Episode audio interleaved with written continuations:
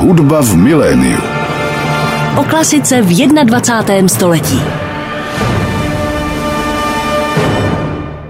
Hezký dobrý den, milí posluchači, ladíte frekvenci 98,7, posloucháte Radio Klasik Praha, no a teď začíná další díl pořadu Hudba v miléniu. No a hudebně se dnes rozhodně zahřejeme, protože hlavním tématem bude Jižní Amerika a hudba Jižní Ameriky.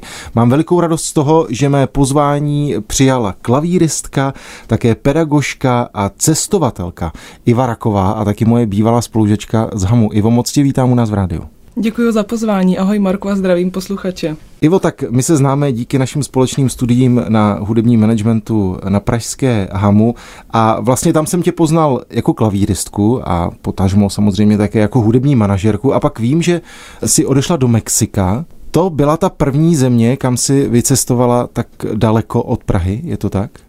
Ano, přesně tak. To bylo v roce 2009 a bylo to díky mému dalšímu studiu v Olomouci na Univerzitě Palackého, kde byl takový mezinárodní program, kde bylo možné vyrazit i mimo Evropskou unii.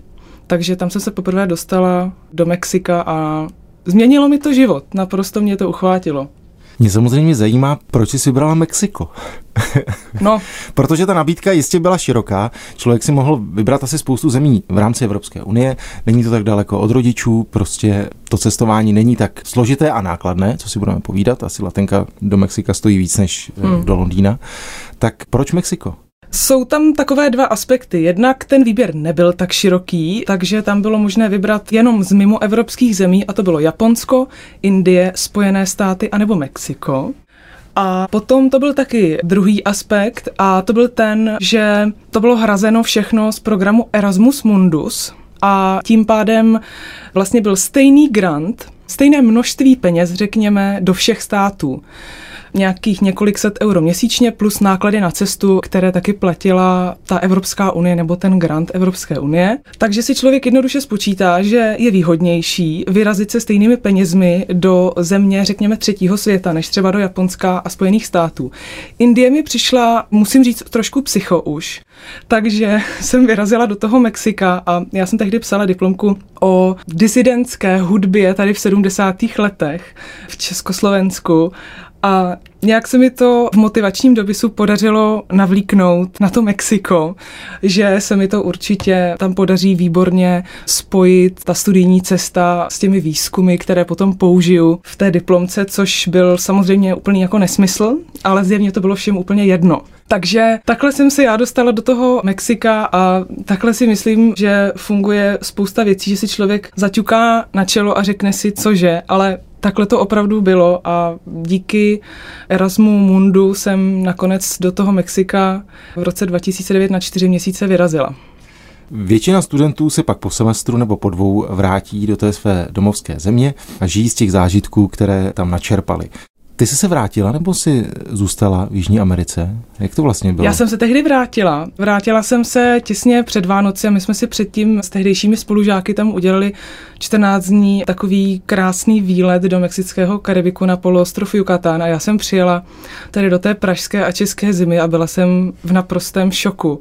A pak uběhlo pět let a tehdy já jsem pracovala, ještě dostudovávala a přemýšlela jsem celou dobu, jak já se do té Latinské Ameriky dostanu, protože, jak si říkal, ty letenky nejsou nejlevnější, ale zase, když už se tam člověk dostane, tak ty náklady na ten život nejsou tak vysoké a prostě jsem tak pořád jako přemýšlela, jak to udělat, až jsem odjela na zájezd tehdy z cestovní kanceláří, a to se mi vůbec nelíbilo, protože to byl takový jako měsíční průlet třemi zeměmi. Všichni se byli totálně vyřízení a potřebovali jsme další dovolenou na to, aby jsme se z té dovolené vzpamatovali. A já jsem si říkala, tak takhle ne, budu dělat všechno pro to, abych se do té Latinské Ameriky dostala na delší dobu, abych tam mohla poznat ty místní lidi a taky se přiučit španělsky, protože už od toho Mexika od roku 2009 jsem se snažila a moc mi to nešlo a nejlepší je, když je člověk s tím jazykem hozený do vody a potom prostě musí plavat a takhle to bylo i s tou španělštinou, takže jsem v roce 2017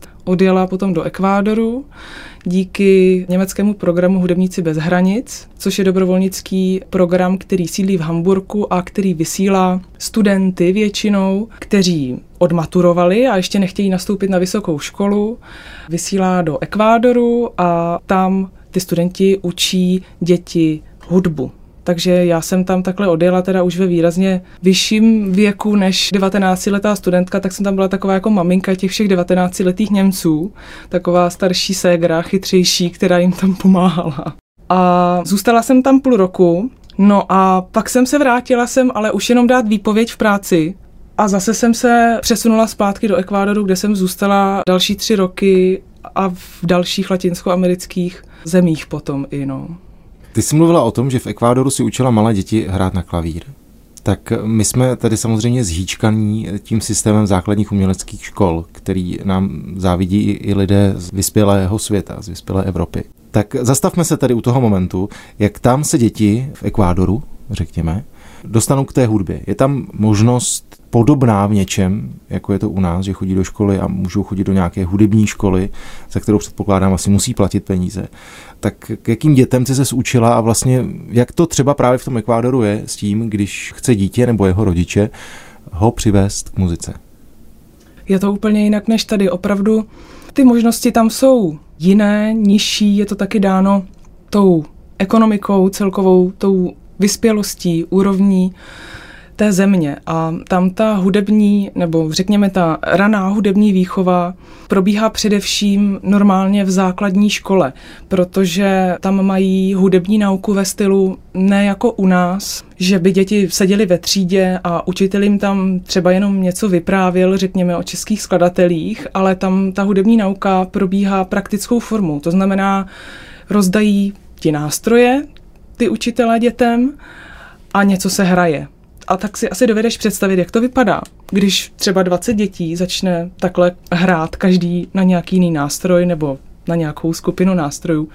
A hrajou co? Hrajou jejich lidovku? No je to naprostý chaos. Ano, hrajou něco, co znají. Teďka je tam na to jeden učitel, který musí být takový multiinstrumentalista, řekněme, protože třeba někdo zahraje něco na kytaru, někdo zahraje něco na klávesy. Když jsme u těch klavírů a kláves, tak to je v Ekvádoru obrovský problém a tam většinou vůbec dřevěné akustické klavíry k dispozici nejsou. Jo, protože to je jako velký luxus a třeba konkrétně na pobřeží, kde jsem byla já v malé rybářské vesničce v podstatě, tam je to prakticky velmi obtížné ten akustický nástroj mít kvůli klimatickým podmínkám, kvůli velkému horku a kvůli vlhku. Takže jedině by to musela být nějaká klimatizovaná místnost, to znamená, všude jsou klávesy, většinou takové ty samohrajky, jo, řekněme. Všichni víme, o co jde. jo, všichni víme, o co jde. Takže tam ty děti potom mačkají ty knoflíky, některé si potom vezmou nějakou perkusy, nějaký bicí nástroj, bubínek a tak dál, takže takhle to tam probíhá. Teď se bavím konkrétně o tom Ekvádoru, ale v ostatních latinskoamerických zemích je to velice podobné a opravdu ten přístup k hudbě tak řekněme systematický a individuální, jako máme tady, je tam opravdu téměř nemyslitelný a rodiče si to vůbec nemůžou dovolit často platit soukromé učitele. A proto se ty děti učí většinou jako samouci nebo od ostatních, pak už třeba můžou mít i nějaké hodiny extra, ale je to úplně jiný koncept toho řekněme, finálního produktu toho hudebníka, který z těch dětí latinskoamerických vyroste, nebo jihoamerických, než je tady, protože my jsme tady velmi úzce zaměření, specializovaní na jeden nástroj, kdežto v té latinské Americe je ta hudba více jakoby sociální záležitost, většinou ty lidi hrají, ty hudebníci hrají, i když jsou potom profesionální hudebníci na víc nástrojů, ovládají třeba je ne tak dokonale, ale jsou schopní zahrát na mnohem víc nástrojů, jsou schopní improvizovat, protože přijde jeden muzikant a ten druhý k němu přijde a řekne mu, pojď, pojďme si něco jako zahrát. A teďka, jak by to vypadalo tady, jo, tak eh, Noty.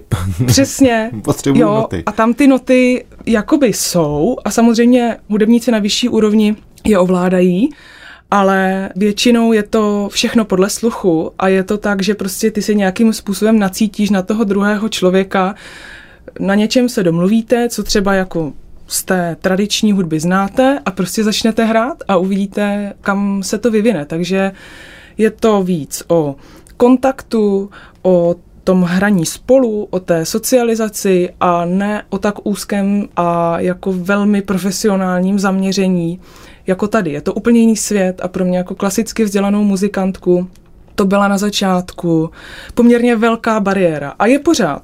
Je pořád, protože člověk si těch 25 let prostě neodpáře třeba u toho nástroje, u toho klavíru a s tou poměrně jako striktní výukou, která tady probíhá. Takže pro mě je to o takovém jako vystupování mimo tu komfortní zónu a překračování nějakých vlastních strachů.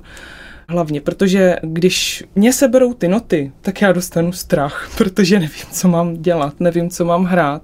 Tak se snažím sama na sebe i jako tuhle formu latinskoamerické hudby nějak jako aplikovat a protože si myslím, že to obrovsky jako rozšiřuje obzory a může to sloužit člověku potom i k vlastní práci, k vlastní tvorbě.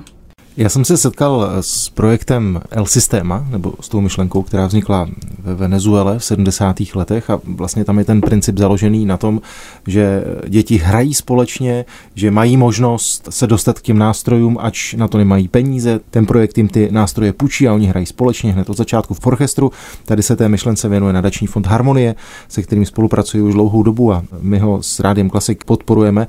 Tak by mě zajímalo, zda si zažila i tento princip, zda je to v celé Jižní Americe nebo v Latinské Americe, nebo jestli je to jenom ve Venezuele, protože vlastně asi nejznámější osobností venezuelské hudby je Gustavo Dudamel, dirigent, který patří k těm nejvýznamnějším v současnosti a je šéfem v Los Angeles, ale stále se vrací k té myšlence práce s dětmi a s mladými lidmi a vidíme to, že dokáže natchnout ty lidi. A já jsem měl možnost být v rámci projektu El Sistema v Anglii a zažil jsem velké koncerty v Londýně a v Birminghamu. A tam opravdu ty děti jsou nadšené, stejně tak jejich pedagogové a stejně tak i ten dirigent. Tak funguje to i tam v praxi? Pokud vím, v těch zemích, ve kterých já jsem byla v Jižní Americe, tak ne. Ve Venezuele jsem kvůli současné politické situaci, ekonomickým problémům nebyla. Tam se v podstatě téměř nesestuje a spíš se řeší ta venezuelská migrace v rámci Jižní Ameriky, uprchlíci a tak dál. Takže upřímně řečeno nevím, v jakém stavu ten systém, L systém teda se nachází ve Venezuele v současné době, ale v ostatních latinskoamerických zemích, jako například v Kolumbii, v Ekvádoru, v Mexiku, v Peru, v Bolívii, které jsem navštívila, to takto bohužel není. A ten systém tam takto nastavený není a nefunguje to, řekněme takhle nějak centralizovaně. Já si myslím, že v té Venezuele je to opravdu velice ojedinělý projekt a seznámila jsem se v Ekvádoru s jedním venezuelským hudebníkem, který absolvoval celý tento L systém a je mu kolem 40 a je v současné době ve Španělsku, takže já si myslím, že to byla spíš záležitost jakoby víc těch předchozích let, kdy to v té Venezuele hodně bujelo, před tou, v 90. letech řekněme, před tou ekonomickou krizí, než prostě to šlo všechno kvůli těm jejich politickým problémům dolů. Takže si myslím, že tahle jakoby generace zhruba našeho věku je tím ještě velmi jako pozitivně poznamenaná, ale že by to chtělo v současné době nějak podpořit a nakopnout tam a určitě rozšířit i do dalších zemí, protože mně to přijde super, ale bohužel v ostatních jihoamerických zemích to tak nefunguje. Napadá mě otázka, kterou jsem si říkal, že si nemohu odpustit. Když člověk vidí Japonce, jak milují klasickou hudbu, evropskou, respektive českou hudbu, tak z toho je nadšený, jak milují Smetanovu mou vlast a Dvořákovi symfonie. Jak je to vlastně v Jižní Americe? A teď nechci říct si s povědomím o klasické hudbě, ale zdali tam Existují běžné městské státní orchestry, jako to vidíme tady v Evropě. Zdali tam lidi chodí na klasiku, na tu evropskou klasiku. Jak to je? Ano, chodí tam na klasiku lidi, existují tam orchestry, ale většinou se to koncentruje jenom do těch hlavních nebo největších měst, vždycky té dané země, protože je potřeba si uvědomit, že řekněme od Mexika dolů ta Latinská Amerika to jsou kromě Střední Ameriky obrovské země. Třeba taková Brazílie, Argentína, to si nedovedeme představit. Kolumbie, já nevím, to je třeba deset českých republik, řekněme, a tam žije obrovské množství lidí v různých přírodních podmínkách, kteří nemají třeba přístup, řekněme, k té kultuře klasické hudby, jako máme my tady v Evropě, protože tady je to opravdu jako hodně koncentrované. Je tady spousta měst, malé země, jo, za pár hodin si prostě v jiné zemi a tam je potřeba jako si uvědomit, že my jsme v úplně jiném měřítku. Všechno je tam mnohem větší. Takže ta dostupnost, úplně jako čehokoliv, i třeba potravin, než přijede něco, řekněme, ze severu na jich Chile, to jsou 4000 kilometrů. Jo? Takže je potřeba si uvědomit to, že tam ta dostupnost třeba té kultury celkově taková není, tím pádem se to hodně řekněme, koncentruje do takových jako částí, že v Andách třeba je ta hudba taková, na pobřeží zase jiná a tak dál. A je to dáno přesně jako těmi geografickými podmínkami, protože je těžké se jen tak prostě dostat z těch Ant na to pobřeží, řekněme. Takže proto ta klasická hudba je koncentrovaná především do těch několika milionových metropolí a megapolí, kde ty orchestry fungují, tu klasickou hudbu hrají a jsou dokonce i jako lokální, řekněme, skladatelé z těch jednotlivých zemí, provádí se tam ta klasická hudba a často je to pojaté tak, aby to nalákalo co nejvíc lidí. To znamená, že se často dělají open air koncerty, pokud to jde, pro rodiny s dětmi, zábavný program, i filmová hudba, anebo se to dá i pojmout tak, že se aranžují do těch orchestrálních verzí známé melodie z té země, jo, řekněme třeba salsa v Kolumbii, jo, tak to zahraje prostě bogotská orkestra Filharmonika a je to naprostá bomba, protože ty lidi ten rytmus znají, mají to v těle, znají tu písničku, ale teďka jako vidíš, že se to dá pojmout i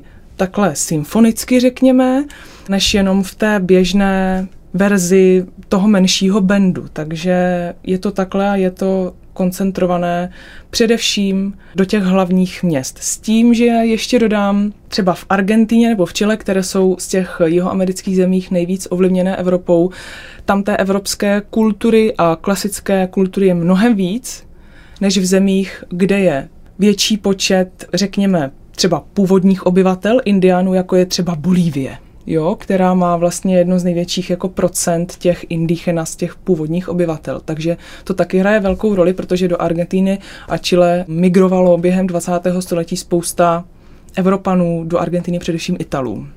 Ivo, ty si samozřejmě přinesla muziku, o které si teďka budeme povídat. A říkám si, jak to pojmout, protože ty si mluvila o těch velkých vzdálenostech, o tom, jak ty země jsou veliké, ale zároveň se asi shodneme na tom, že každá ta země je specifická svou vlastní muzikou. A když jsem tak nad tím přemýšlel, než jsme šli natáčet, tak jsem si říkal, že tady optikou Čecha vnímám tak, že vlastně ta muzika z té Latinské Ameriky nebo z Jižní Ameriky je z mého pohledu braná častokrát přes tanec.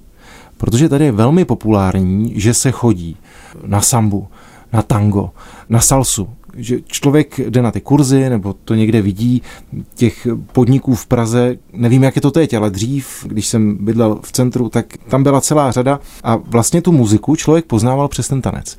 Tak by mě zajímalo, vlastně zdali je to s tím tancem, ta muzika, právě i v těch zemích primárně spojená. Zda ty rytmy automaticky ty lidi roztančí a zda tu muziku vnímají přes ten tanec nebo naopak.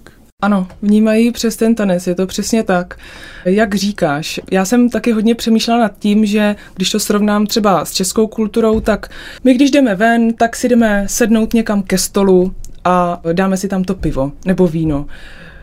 A sedíme. A sedíme. Třeba já teďka žiju na Slovácku, jo, tak třeba v Uherském Hraděši, když je tam ta cymbálovka, tak se jí tancuje, jo. Ale my primárně sedíme.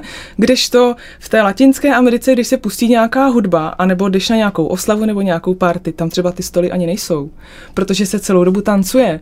A ta hudba je třeba tak hlasitá, že se tam prostě nedá ani mluvit. Takže to jediné, co tam děláš, je, že tancuješ. A pokud tancovat neumíš jako muž, tak nemáš šanci si najít partnerku. Takhle přísně to tam je. Takhle, přesně tak, ale to nepřeháním teda, jo. Protože třeba můj muž, který je kolumbiec, mi říkal o Kolumbících, že tam to vyloženě takhle je. Pokud třeba, já nevím, v těch 15 nezačneš nejpozději tancovat, tak jsi prostě vyřízený a tu holku si nenajdeš. Což si u nás tady teda nedovedu představit. My samozřejmě chodíme do tanečních a jedeme tam ty choreografie, a ty jednotlivé tance, což je super. Já to vůbec tím to jako nechci zlehčovat a já jsem tady těmito tanečními kurzy samozřejmě prošla taky a měla jsem to strašně ráda. A tancovala jsem ještě jako dlouho potom. Ale Přesně jak si řekl, je to tak, že ta latinskoamerická hudba je primárně spojená s tím tancem, s tím pohybem a zase s tou nějakou komunitou, řekněme, s tím scházením se těch lidí.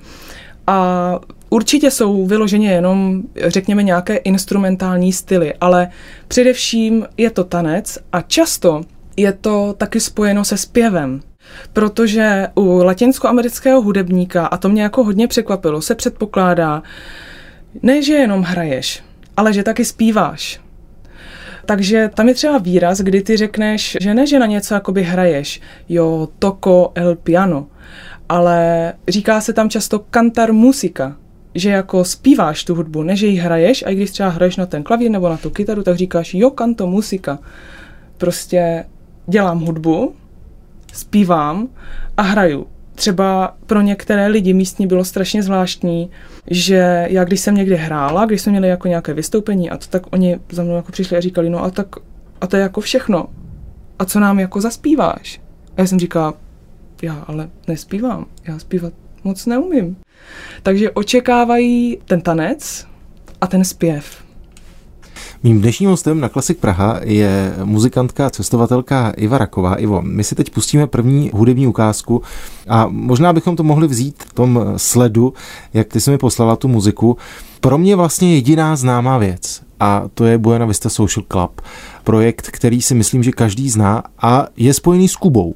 Mm-hmm. Je to mhm. tak? Ano. Tak co bude ta první hudební ukázka? Protože říkám si, že bys vždycky tu muziku mohla uvíst ty, protože o tom budeš vidět mnohem víc než já. Takže Buena Vista Social Club, legendární film, mm-hmm. vlastně, který tady běžel a byl hodně navštěvován a myslím si, že všichni nikdy slyšeli takovou tu úvodní melodii. Mm-hmm. Ale co uslyšíme teď? Uslyšíme skladbu El Cuarto de Tula, neboli Pokoj Tuli, Tulin pokoj, to je jméno vlastní. A já jsem něco z té Bueny vybrala proto, že i když jsme se teda, nakonec jsem to se snažila víc orientovat na tu Jižní Ameriku, tak jsem si říkala, že tu Kubu nemůžu vynechat, která je jako velmi signifikantní a charakteristická pro tu latinskou americkou hudbu. Protože právě, jak si řekl, jediné, co tady z těchto písniček nebo skladeb, které já jsem vybrala, znáš, je ta Buena Vista Social Club a to je právě díky tomu filmu, který v 90. letech vzniknul jako taková podsta kubánským hudebníkům a každý to tady zná a já si pamatuju, že my jsme na to chodili na Žižkov do kina Aero a byli jsme z toho jako úplně odvaření, jo. A to je ta esence stylu kubánského, který se jmenuje son cubano, neboli je to v podstatě jakoby typ salsy, a je to přesně záležitost. Taneční se všemi těmi typickými nástroji, které se tam dají slyšet, latinskoamerické perkuse, kytary, quattro, čtyřstruné, vysoké a mě na to fascinuje ten zpěv, protože ty zpěváci jsou úžasní. Byly to osobnosti jako třeba Ibrahim Ferrer, pianista Ruben González, Compay Segundo a jsou to tady ty jména těchhle z těch jako starých bardů, kteří byli nejslavnější, řekněme, v takových jako 40., 50., 60. letech 20. století a ten film vlastně jim udělal takovou jako poctu, že se v ním objevila tady tato videa. Takže El Cuarto de Tula je jedním z písní právě z tohoto filmu a vypráví o požáru v tom Tulině pokoji, který se stal tím způsobem, že jí tam svíčka, kterou měla zapálenou, se jí vzňala a začal ten požár. A můžeme si tam všimnout třeba toho, že jeden ten zpěvák tam dělá hlasem takovou jako sirénu přijíždějícího hasičského vozu. Jo. Takže mě jako přijde super, že oni se to takhle snaží stvárnit jako tu sirénu těch bomberos, těch hasičů a vždycky je to nějaká sloka, refrén, který se tam několikrát opakuje. A pak nastávají takové jakoby improvizace, řekněme, toho zpěváka, který si tam vlastně může potom vytvořit, co chce, že ta kapela jede a ten solista tam má svůj prostor. A to je strašně typické jak pro ten son kubánský, tak i vlastně pro celou tu Latinskou Ameriku, takže on tam zpívá ten svůj pregon, což se takhle jmenuje vlastně ta část charakteristická pro každého zpěváka. A každý zpěvák si tam může každý ten pregon zaspívat vlastní a jiný a je to na něm. Takže je tam zase taková ta volnost, svoboda, nesvázanost a taková čirá radost z té hudby, i když se bavíme o tom, že tam hoří tule pokoj, jo? Takže oni to vlastně hodí do tady toho jako živočišného, tanečního, energického módu, i když prostě zpívají, řekněme, o párkách v rohlíku, což dělají taky, ale je z toho prostě úplně fantastická salsa nebo fantastický son na který jako vystřihneš super tanec a je to jako oklobáse. Mým hostem na Klasik Praha je dnes v pořadu Hudba v miléniu Iva Raková, cestovatelka a muzikantka. My si povídáme o hudbě Jižní Ameriky. Teď to byla ukázka ze slavného Buena Vista Social Clubu. Ivo, ty jsi zmínila, že jsi v Kolumbii potkala svého manžela. A já si vzpomínám na ten první telefon, když jsem ti volal, že bych tě rád pozval do svého pořadu. Tak když se řekne Kolumbie pro mě, jo, a teď doufám, že nás nikdo neposlouchá z kolumbijské ambasády, a tvůj manžel, ale on nerozumí česky moc, ne? Nerozumí. Tak to je dobrý. Když se řekne Kolumbie, tak pro mě to jsou hory, drogy a potom legendární klub na Starém městě a hospoda, kam se stále chodí, kousek od Haštelského náměstí. Tak předpokládám, že ty už Kolumbii vnímáš trochu jinak. Ano, ale musím říct, že to bylo až právě díky cestám a díky mému manželovi, protože pro mě to nebyly ani ty hory. Pro mě to byly jenom ty drogy vlastně předtím, jo. Ale oni jsou z toho Kolumbíci bohužel smutní. Přispěl k tomu samozřejmě seriál HBO a Pablo Escobar a třeba mého manžela se tady jako lidi na ulici ptají, jestli má kokain. Je to fakt, je to hrůza. A opravdu jsou z toho nešťastní samotní Kolumbici a každý Kolumbiec, kterého znám, by strašně rád tu reputaci té země napravil. A proto určitě, pokud budete mít tu příležitost do Kolumbie, jeďte, protože je to fantastická země s obrovským přírodním bohatstvím a krásami a jsou tam neskutečně milí lidi, kteří tancují salsu, což bude naše druhá hudební ukázka. Takže i v Kolumbii je na prvním místě salsa, je to tak? Na prvním nevím, možná je na prvním místě jiný tanec a rytmus, který se jmenuje kumbia, ale rozhodně jsou to tady tyto dva, salsa a kumbia, které se tancují nejvíc. A my si teďka poslechneme salsu a pak právě tu kumbii. A já jsem zvolila od salsového orchestru, který se jmenuje Orkesta Guayacan, slavnou salsu Oiga Mirevea, která vypráví o městě Cali na jihovýchodě země, což je La Capital de Salsa, neboli hlavní město salsy v Kolumbii a údajně se tam tancuje nejrychlejší salsa na světě v Kali, takže Kolumbíci jsou opravdu vášniví salseros a v Kali to prostě jede na plný pecky pořadu Hudba v miléniu to teď byla druhá hudební ukázka, ta nás hudebně vzala do Kolumbie, no a nejenom o Kolumbii si dnes povídám se svým hostem, muzikantkou a cestovatelkou Ivou Rakovou. Tak Ivo, my už jsme zmínili, že tvůj muž je Kolumbiec, já si samozřejmě vzpomínám na naše studia, tak když jsme šli po výuce do hospody, tak tam jsme nikdy netancovali. Předpokládám, že ve chvíli, kdy si vezmeš Kolumbijce, tak ten tanec se musí stát nedílnou součástí tvého života. Bylo to tak? Tancuješ dnes salsu, můžeš ji vyučovat v podstatě na Slovácku. To je docela dobrý marketingový nápad, děkuji. A tomu ale říkám střed kultur. Ano, je to veliký střed kultur. My jsme s Karlosem, s manželem, bych to řekla, jeden velký střed, jo, takže je to občas taková telenovela. Ale já jsem tu salsu tancovala už předtím a naučila jsem se jí díky dvoumetrovému Černochovi z Afriky tancovat v Německu, ve Výmaru kam jsem odjela právě z hudební fakulty AMU taky na pobyt Erasmu a tam to bylo strašně populární tehdy, takže jsme tam chodili se spolužáky na tu salsu k tomu Černochovi, který se jmenoval Louis a tancoval naprosto fantasticky a my jsme z něj byli všechny holky úplně jako vyřízený, ale hlavně jako jaký to byl tanečník a prostě milý kluk. Takže já jsem naštěstí ty základy salsy už měla, a použila jsem je potom teda při setkání s mým dnes už manželem. A hrál tam roli tanec při tom seznámení? Ne, vůbec ne, Nehrál. ale hudba Nehrál. ano, protože manžel je také hudebník a my jsme se vlastně potkali ne v Kolumbii, ale v Ekvádoru na tom mém dobrovolnickém projektu, kde jsem učila ty děti, takže hudba určitě hraje a občas si zatancujem, občas si zatancujem a on je báječný tanečník. Teď tedy třetí hudební ukázka. Opět Kolumbie? Ano, je to opět Kolumbie, ale teďka se z toho jeho východu a z města Kali přesuneme na sever do kolumbijského Karibiku, kde je naprosto klíčovým rytmem kumbia, což je vlastně jedním, jeden z nejtradičnějších eh, stylů, který se, ano, hraje, tancuje i v ostatních latinskoamerických zemích ale je typický právě pro tu tropickou hudbu, a pro ten Karibik. Kumbia může být buď jenom vlastně hlas, zpěv s perkusemi, anebo u toho můžou být i další doprovodné nástroje, ale my si dneska poslechneme právě jenom tu vokální verzi s latinskými perkusemi a zpěvačka se jmenuje Totola Momposina, jedna z nejslavnějších zpěvaček kumbie v celé Latinské Americe a i v Evropě, kde často koncertovala. A skladba se jmenuje El Pescador, neboli rybář. Zkuste si všimnout těch typických bubnů, které se jmenují tambora llamador anebo tambor alegre. Na jeden se hraje rukama, na druhý paličkama, je tam do toho ještě i flétna, gajta a je to taková, pro mě je to taková syrová hudba, velmi silné emoce to ve mně vzbuzuje, takže doufám, že se vám to bude líbit. Na Klasik Praha posloucháte pořad Hudba v miléniu. Dnes si povídáme o hudbě Jižní Ameriky a Latinské Ameriky a mým hostem je klavíristka, muzikantka, cestovatelka Iva Raková.